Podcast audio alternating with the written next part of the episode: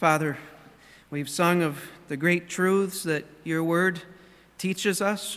We've sung about the faith, that body of truth that has once for all been handed down to the saints. Lord, in our first hymn, we've sung of who you are as our triune God, Father, Son, and Holy Spirit.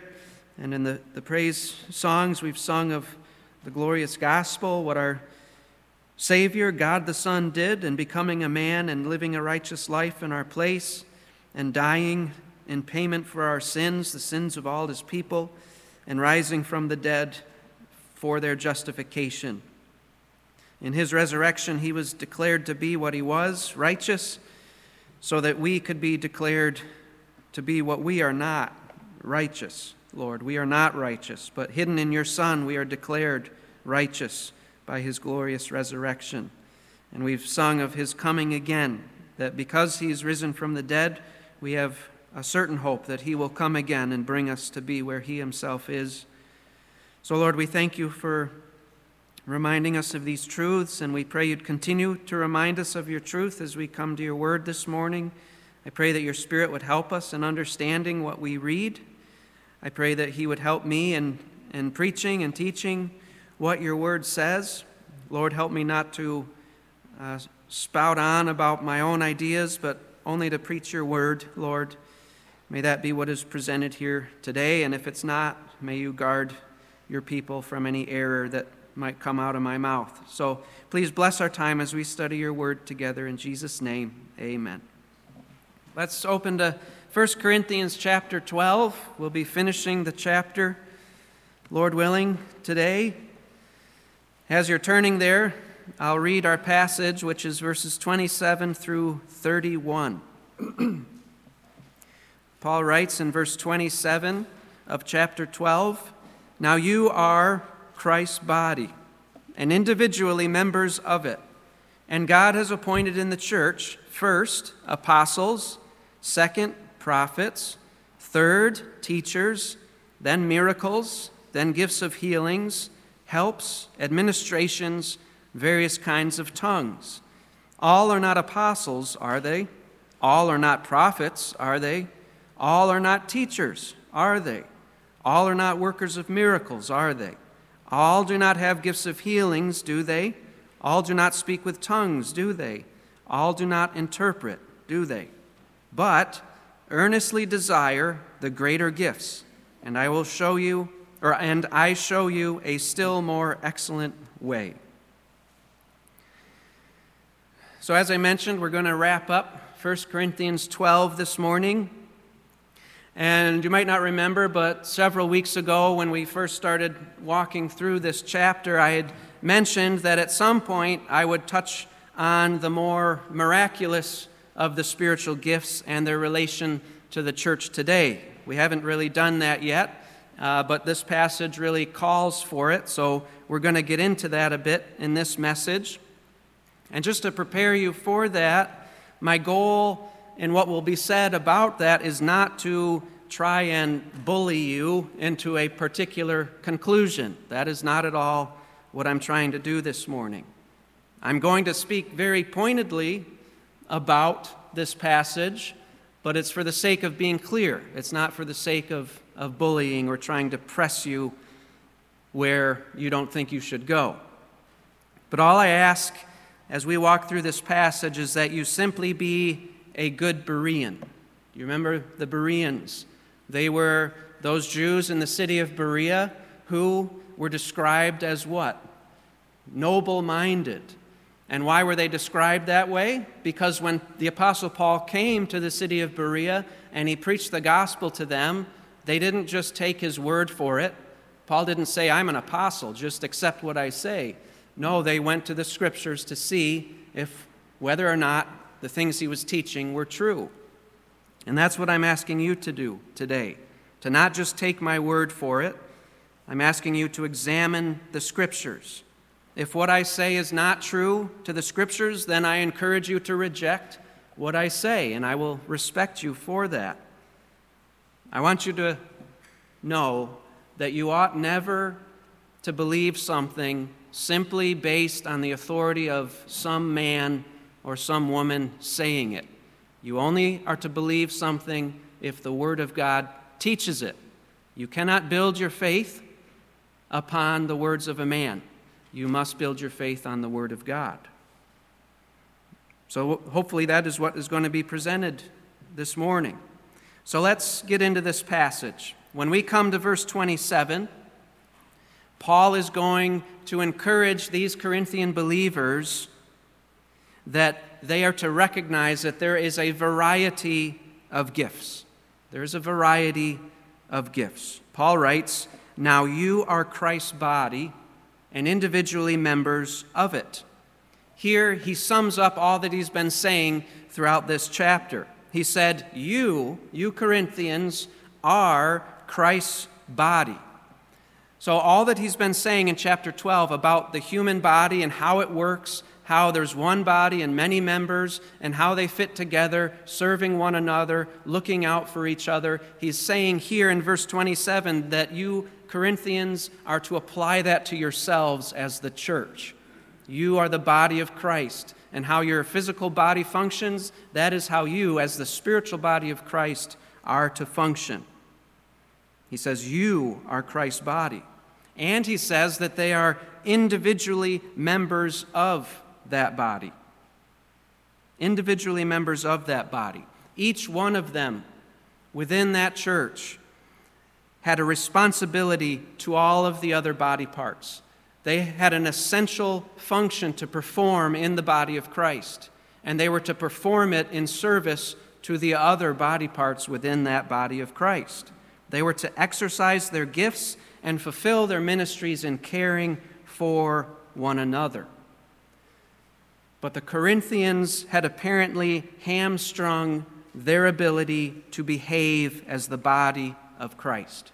When we come to chapter 14, it will become apparent that these believers had been overemphasizing one gift in ministry to the exclusion of the other gifts and ministries that the Lord had blessed them with.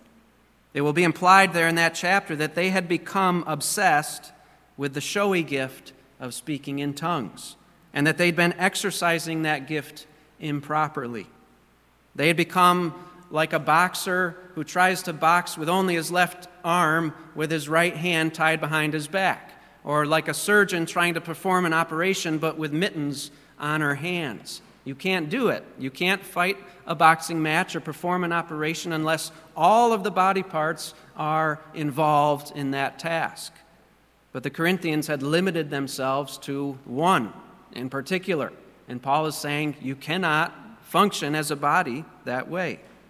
So Paul reminds them in verses 28 to 30 that God has designed for the body of Christ to have many different gifts and many different ministries functioning. Look at verses 28 to 30. Paul says, And God has appointed in the church first apostles, second prophets, third teachers, then miracles, then gifts of healings, helps, administrations, various kinds of tongues. All are not apostles, are they? All are not prophets, are they? All are not teachers, are they? All are not the workers of miracles, are they? All do not have gifts of healings, do they? All do not speak with tongues, do they? All do not interpret, do they? So we have another list here. We've come to a couple different lists as we've worked through this chapter, and these lists are not exhaustive. Paul is making a point with this list. He's, and the point is that the, the gift that you've been given is more than just the gift of tongues. You've been given many different gifts, many different ministries, and to your, you're to be using all of them to function as the body of Christ.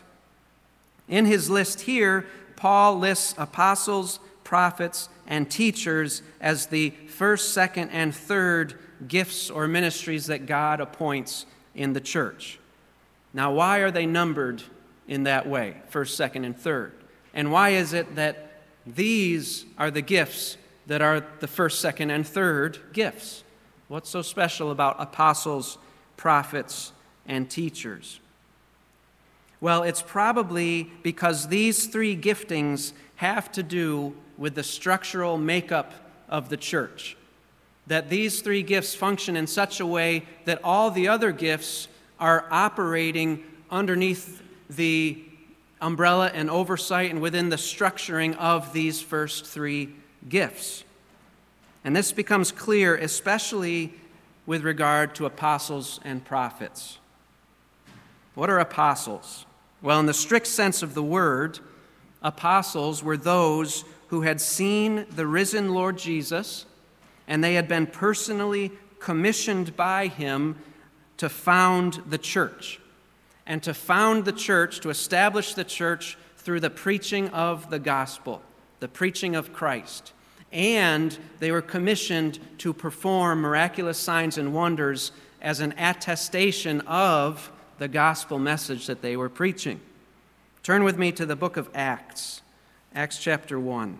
We're going to see this definition of what an apostle was in the New Testament primary use of the word is. Acts chapter 1, and starting in verse 1. Luke writes The first account I composed, Theophilus, about all that Jesus began to do and teach until the day when he was taken up to heaven, after he had, by the Holy Spirit, given orders to the apostles whom he had chosen. So there you see right away, apostles, in this technical sense of the word, are those whom Christ personally has chosen to accomplish a certain mission. Apostle means sent one and Jesus personally was sending these men out. Verse 3 To these, that is, these apostles, he also presented himself alive after his suffering by many convincing proofs, appearing to them over a period of 40 days and speaking of the things concerning the, the kingdom of God. So it was important that these apostles saw the risen Lord Jesus because part of their testimony in proclaiming the gospel was of what? The resurrection of Jesus. They were to be eyewitnesses of the resurrection of Jesus Christ. Verse 7 in that same chapter, Jesus said to them, It is not for you to know times or epochs which the Father has fixed by his own authority, but you will receive power when the Holy Spirit has come upon you, and you shall be my witnesses both in Jerusalem and in all Judea and Samaria and even to the remotest part of the earth. They were to wait for the baptism of the Holy Spirit in Jerusalem, and part of what they were to receive was power power to be the witnesses that Christ wanted them to be. And that power will show up in what they are able to perform regarding the sick, regarding those who have died, in performing miraculous things in support of the gospel that they were preaching. Let's go to Romans chapter 1. This speaks of the apostleship of Paul. Now, Paul didn't accompany Jesus during his three years of ministry, right? He was, as he'll say in 1 Corinthians 15, an apostle born outside of the proper time. The Lord sent him separate from the other ones. He commissioned Paul separate from the first 12. Romans chapter 1 verse 1, Paul says that he is a bondservant of Christ, called as an apostle, set apart for the gospel of God. Next, let's go to 1 Corinthians chapter 9. 1 Corinthians chapter 9.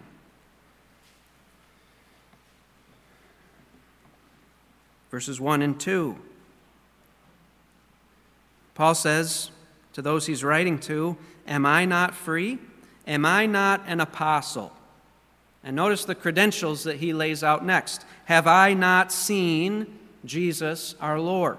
That was required to be an apostle in this strict use of the word. He says, Are you not my work in the Lord? He was the one who founded that church, which was the work of the apostles. Verse 2 If to others I am not an apostle, at least I am to you, for you are the seal of my apostleship. Next, let's go to 1 Corinthians 15.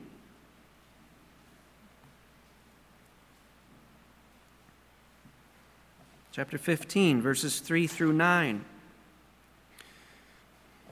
Paul says, For I delivered to you as of first importance what I also received that Christ died for our sins according to the Scriptures, and that he was buried, and that he was raised on the third day according to the Scriptures, and that he appeared to Cephas, that's Peter, then to the twelve.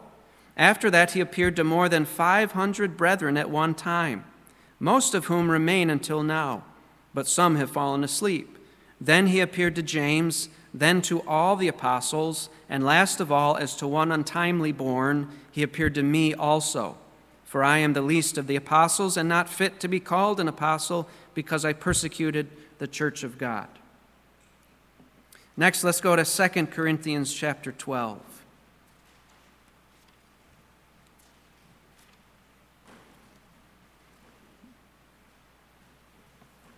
We're going to see here another feature of what a true apostle was in the technical sense of, of the word.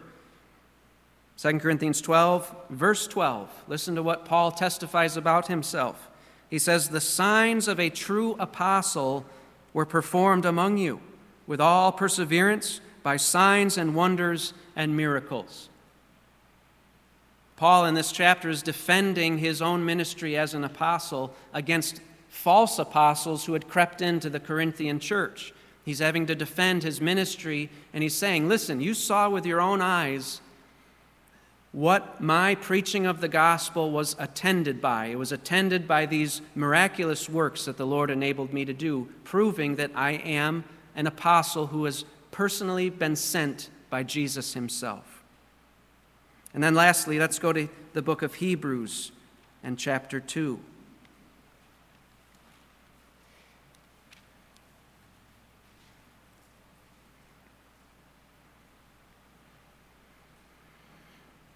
Hebrews chapter 2, verse 2. Speaking of the gospel, the preacher, the writer of this letter says, For if the word spoken through angels proved unalterable, and every transgression and disobedience received a just penalty, speaking of the old covenant, how will we escape if we neglect, speaking of the new covenant, so great a salvation? After it was the first spoken through the Lord, it was confirmed to us by those who heard. Now, who might that be? The apostles, the ones who walked with Jesus those three years, the ones who saw him crucified, the ones who saw him raised from the dead and ascend into heaven.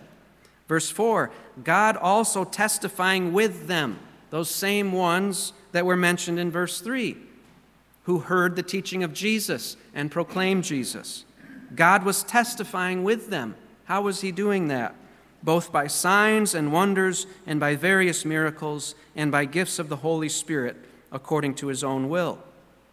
So when the apostles were performing mighty signs, it wasn't simply to point to themselves and say, Look at me, wow, how great I, am I.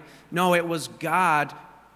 It was God's way of testifying through them to the gospel that they were preaching because mere men cannot do what those men were doing.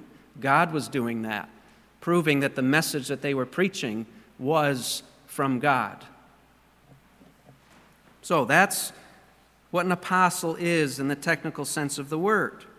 Back to our list in 1 Corinthians, verse 28 said that not only has God appointed in the church first apostles, but second, God has appointed prophets. And again, we're, we're considering how apostles and prophets function structurally in the church. Prophets were those who, as in the Old Testament, they were mouthpieces for God. They were the ones who would speak God's message to God's people. And these were folks that you encounter in the book of Acts, like Agabus and Silas and the, the four daughters of Philip, they were prophets and prophetesses.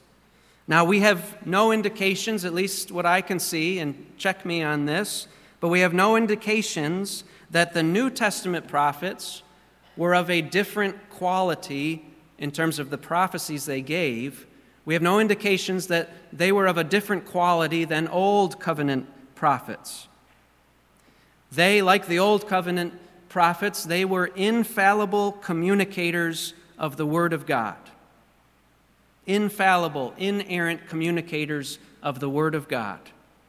Now, those who claim to be prophets today, but who are not 100% accurate 100% of the time, they reveal themselves to be false prophets, not true prophets in the sense that the Scripture speaks of them.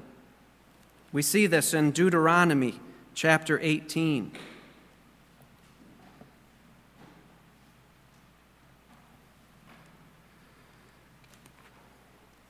Deuteronomy chapter 18, verse 20.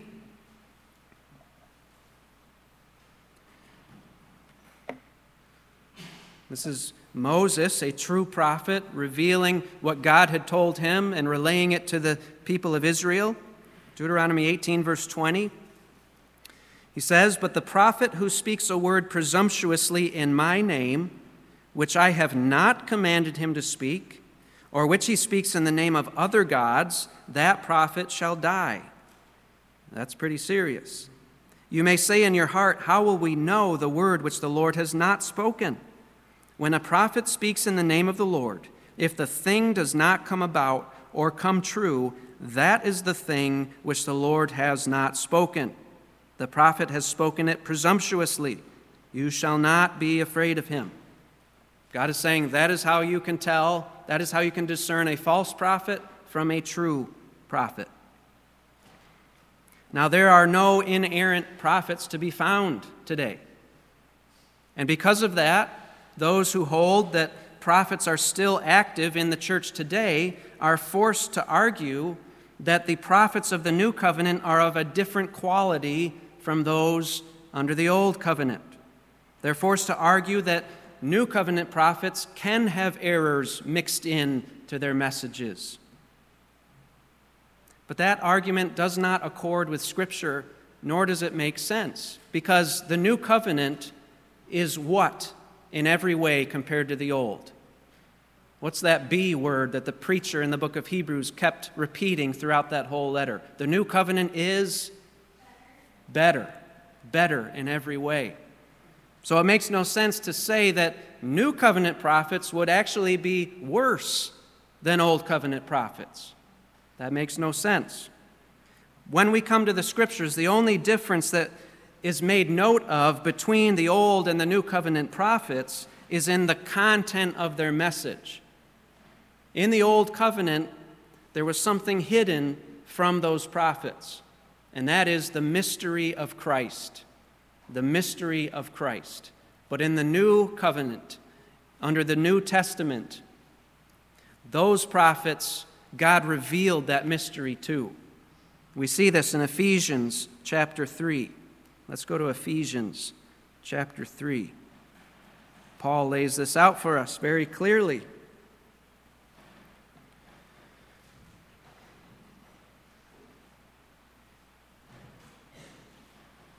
Ephesians 3, verses 1 through 6. Paul says, For this reason, I, Paul, the prisoner of Christ Jesus, for the sake of you Gentiles, if indeed you have heard of the stewardship of God's grace, which was given to me for you, that by revelation there was made known to me, me as an apostle, there was made known to me the mystery, as I wrote before in brief. By referring to this, when you read, you can understand my insight into the mystery of Christ. Mystery was something that was hidden, something that was hidden in the Old Testament. Verse 5 This mystery, which in other generations was not made known to the sons of men, as it has now been revealed to his holy apostles and prophets in the Spirit. Now, what mystery is this that Paul is talking about? What mystery is this that was not revealed in the old covenant, but is revealed in the new? Verse 6, to be specific, that the Gentiles are fellow heirs and fellow members of the body and fellow partakers of the promise in Christ Jesus through the gospel. That is what was revealed to the New Testament prophets that had not been revealed to the Old. Go a little bit before that to Ephesians chapter 2, starting in verse 19. Now, here's where we get to the structural aspect in the church of apostles and prophets. Verse 19 So then, you are no longer strangers and aliens, but you are fellow citizens with the saints and are of God's household, having been built, he's speaking here of the church, having been built on the foundation of who?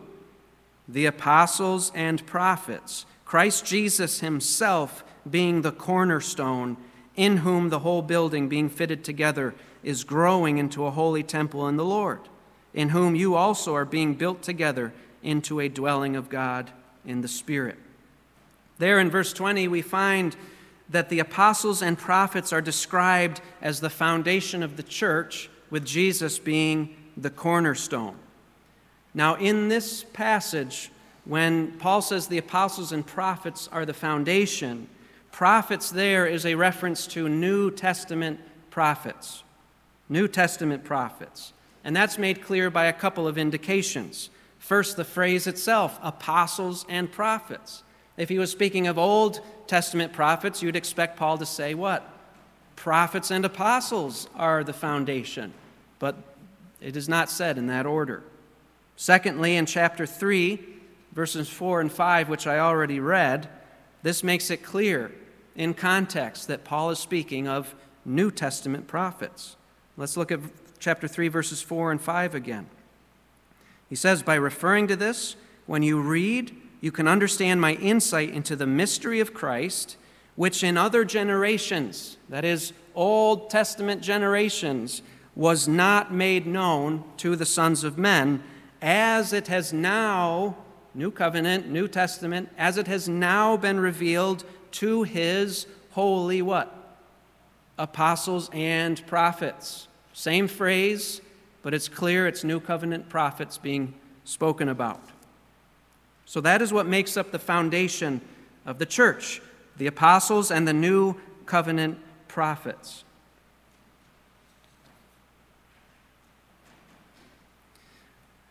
Seeing that they are foundational to the church helps us make sense of 1 Corinthians chapter 12 verse 28, why it is said that God first appointed apostles and second appointed prophets.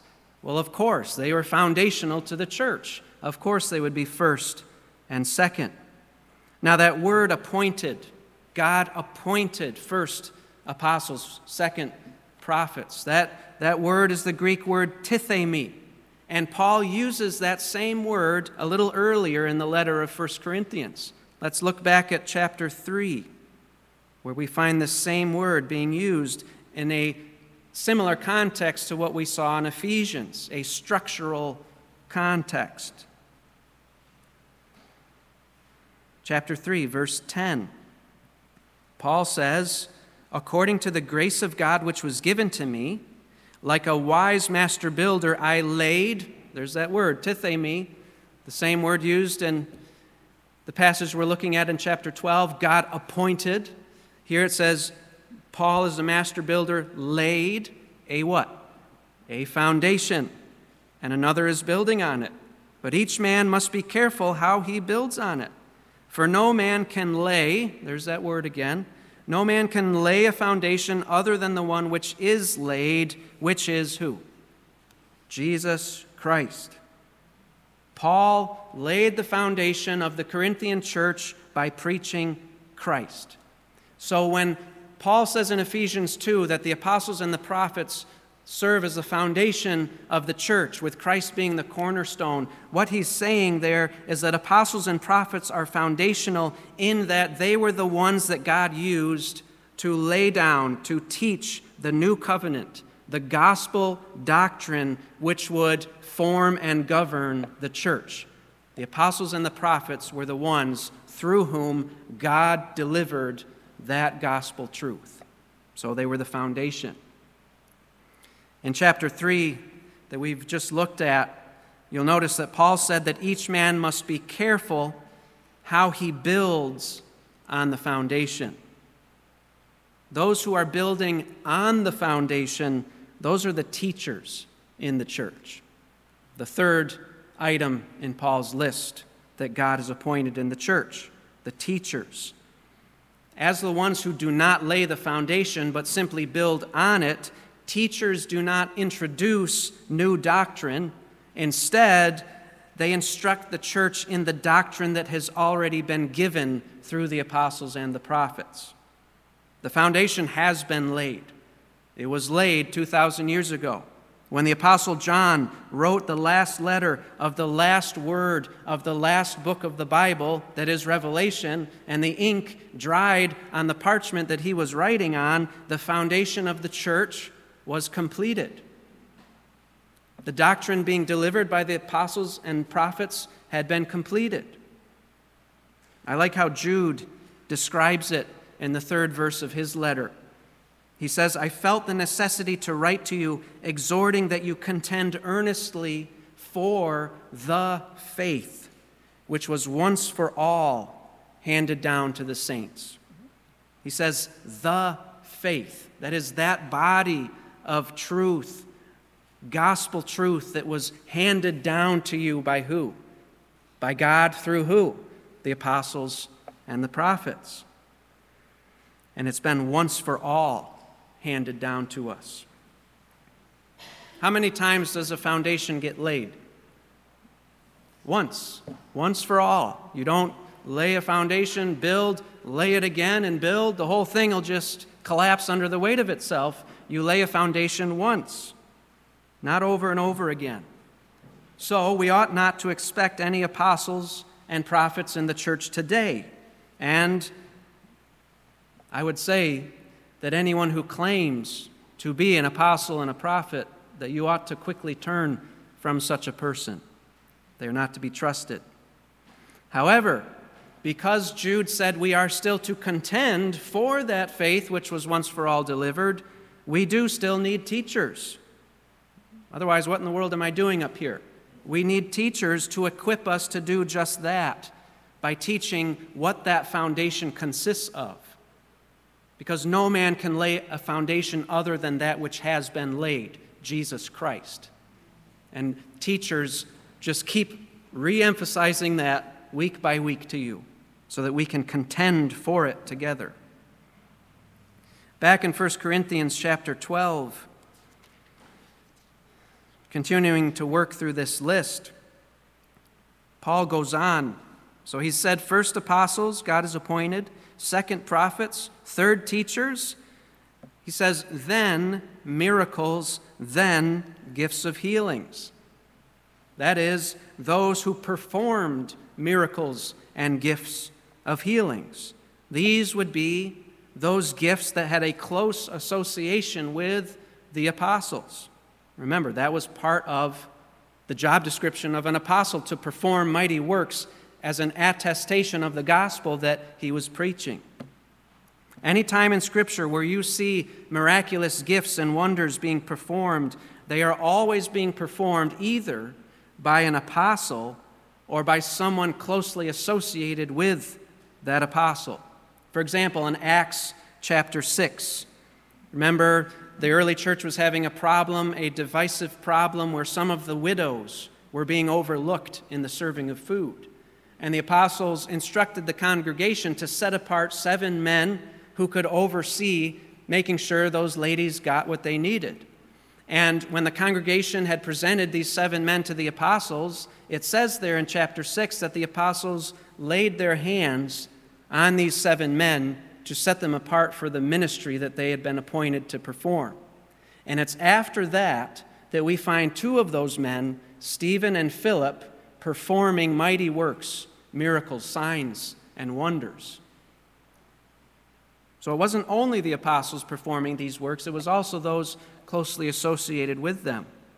In Acts chapter 14 and verse 3, we find Barnabas along with the apostle Paul performing signs and wonders.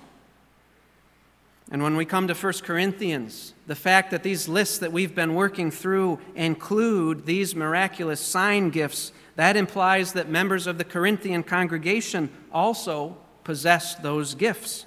And Paul, it's interesting to hear how he speaks about that. Paul seems to view their possession of these gifts as being intimately tied to his apostleship and that they were a seal and a proof of his gospel message and his apostleship. For example, back in chapter 1 of 1 Corinthians, chapter 1, verse 6. Paul says, even as the testimony, that's the gospel that he preached in Corinth, even as the testimony concerning Christ was confirmed in you, so that you are not lacking in any gift.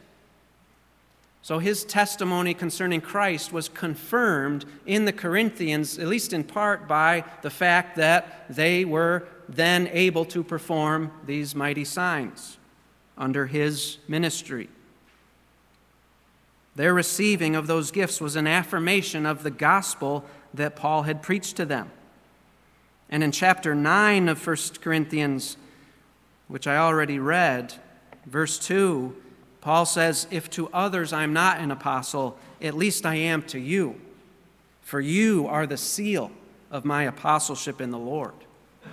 So when Paul came to Corinth and preached the gospel to these believers, and they received the Holy Spirit when they believed and they were empowered to do these mighty things, anyone who came along and saw that couldn't point to Paul and say, You're not a real apostle. No, clearly he was because of what had been accomplished in that congregation. And in Hebrews chapter 2, verse 4, which I read already, that verse seems to locate these signs and wonders and miracles within that first apostolic generation of believers when God was authenticating the message that they preached. Now, since there have been no apostles for almost 2,000 years, I know there are websites where you can go on, pay $600, and become an apostle, but that is not what the Bible teaches. There have not been apostles for the past 2,000 years.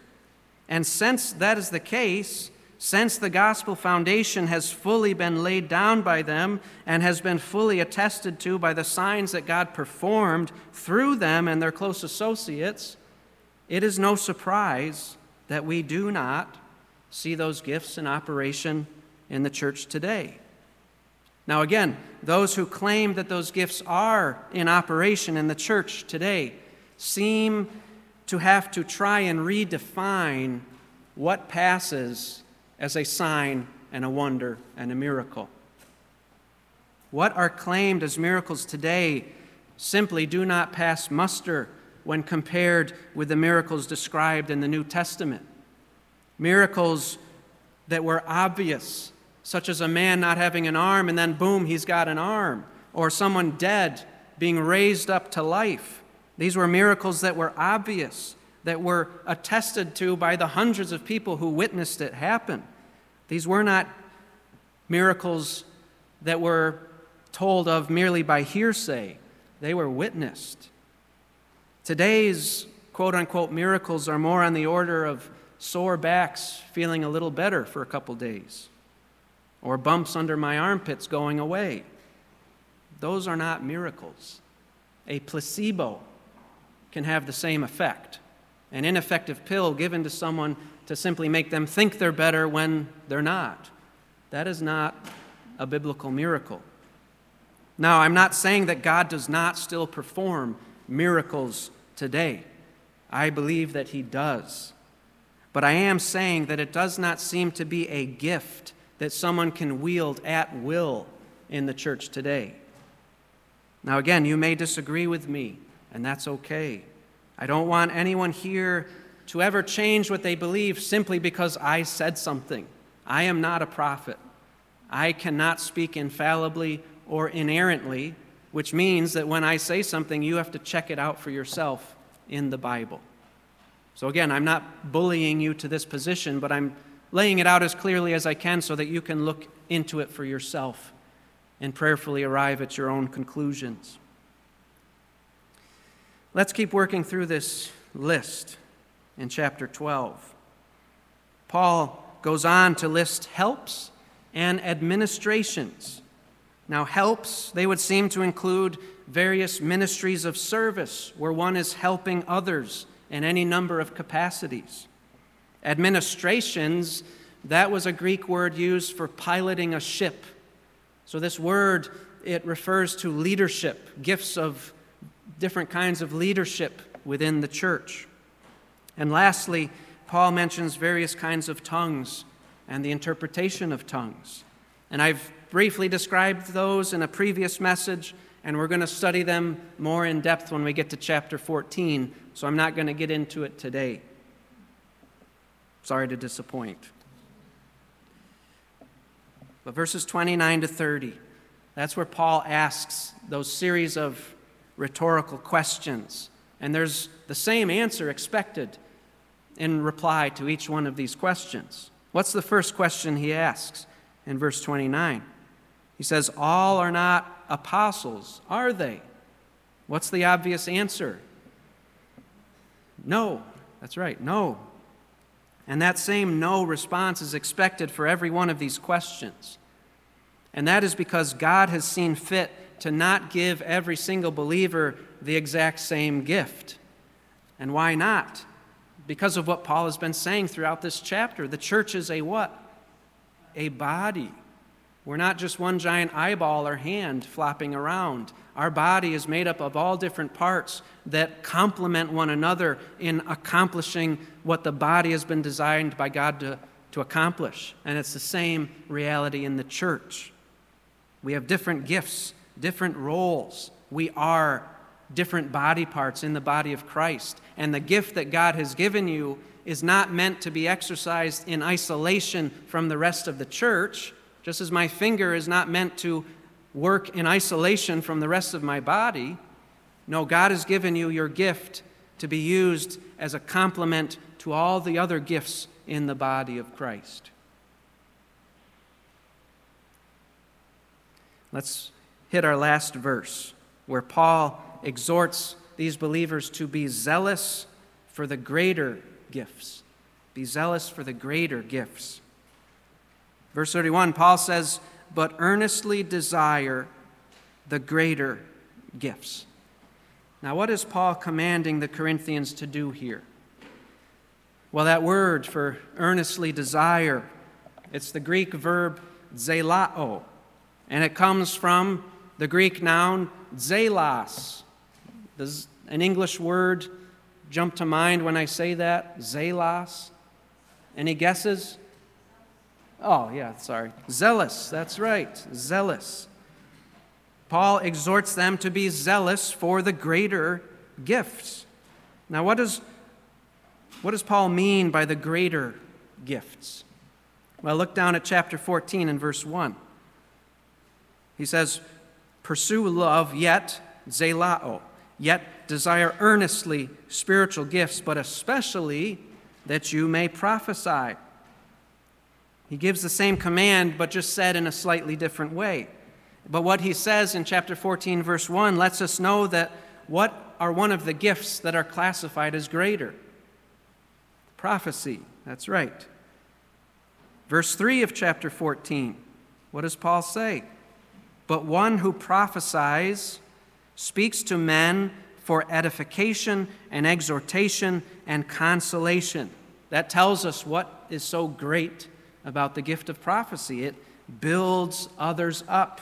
That's what makes it a greater gift. But greater than what? Greater than what? Verse 4 of chapter 14. Paul says, One who speaks in a tongue edifies who? Himself. But one who prophesies edifies who? The church. Now I wish that you all spoke in tongues, but even more that you would prophesy. And greater, there's that word, greater is one who prophesies than one who speaks in tongues, unless he interprets, so that the church may receive edifying. So, Paul shows us that prophecy is a greater gift than tongue speaking. Why? Because prophecy can build others up, while tongue speaking, unless it's interpreted, cannot. Again, as chapter 14 will imply, the Corinthians were quite zealous over one gift in particular the gift of speaking in tongues. And that's really kind of ironic because they had become zealous about the one gift that by itself could not do what? Build anyone up. That's the gift they became zealous about, the one gift that they couldn't build anyone up by. Get, Tongue speaking needed to be paired with the gift of interpretation before it could be helpful to others at all. So, this shows that the zeal that the Corinthians had for spiritual gifts was a selfish zeal because they'd become zealous about the one gift where they couldn't serve anyone else. They were concerned instead about their own self promotion. If you want to attract attention, tongue speaking is the way to go. But Paul commands them in chapter 12, verse 31, to be zealous for the greater gifts. That is, to be zealous for the gifts that actually build others up. Now, you may say to me, but Josh, I thought you said the gift of prophecy is not in operation in the church today. So, how can I obey this command? Well, look at verse 31 again. Notice that Paul said to be zealous for the greater gifts, plural. Plural. Prophecy was not the only greater gift. The greater gifts include any gifts that build others up. The more a gift builds others up, the greater that gift is. Now, Paul, he definitely had prophecy in mind when he said to desire the greater gifts, because at the end of chapter 14, in verse 39, he says, Therefore, my brethren, desire earnestly, zelao, to prophesy. So he certainly had that in mind, but that was not the only gift he had in mind to be zealous for. Look at verse 12 of chapter 14. Paul again repeats this command, but he says it in a way that makes the point more clear. He says in verse 12, So you also, since you are zealous, zelao, since you are zealous of spiritual gifts, seek to abound for what? The edification of the church. That is essentially what Paul is commanding the Corinthians and us to do in chapter 12, verse 31. We should be zealous, not of building up ourselves, but of building up one another. And so the question for you and me is Are you, am I zealous about building others up in their faith? Is that something I'm really desiring and passionate about? Back in chapter 5, at the end of verse 31, Paul says, And I show you a still more excellent way. That leads us right into chapter 13, which is the what chapter? The love chapter. And not just any kind of love, agape love. Love that is concerned about others rather than self. In writing chapter 13, Paul is going to ensure that these believers do not misunderstand his command here to be zealous for the greater gifts. Because we are all quite ready and willing to be zealous for that which is greater, aren't we? But we have to ask ourselves the question why am I so zealous over this? Am I truly zealous over this because I want to glorify Christ? Am I truly zealous over this because I want to serve others and build them up in their faith? Or am I just zealous for this because I want to make a name for myself? Does my zeal come from a devilish ambition to place myself on a pedestal so others can worship me? In chapter 13, Paul is going to show these believers and us that zeal for the greater gifts needs to flow from a self sacrificing love that is committed to the good of others at the expense of ourselves. He calls it the most or the more excellent way. It's the way of excellence that our Lord walked. We saw that in John chapter 13. He stripped himself of his garments and he washed the feet of his own slaves. And that's the path that he's calling us to follow him on. If you're here this morning and you do not know Christ, Jesus is calling you to pick up your cross and follow him. Matthew chapter 10, verse 38 says that he who does not take his cross and follow after me is not worthy of me. Jesus lived a perfectly righteous life in the place of sinners, and he died on the cross in the place of sinners, where he paid the death penalty for his people. And Jesus rose from the dead, showing that he paid that penalty in full, that he did all that was required to save his people. And he offers salvation this morning to you. But you have to understand something. You have to understand what Jesus is offering to save you from. Jesus is offering to save you from the wrath of God that is coming for you on account of your sins.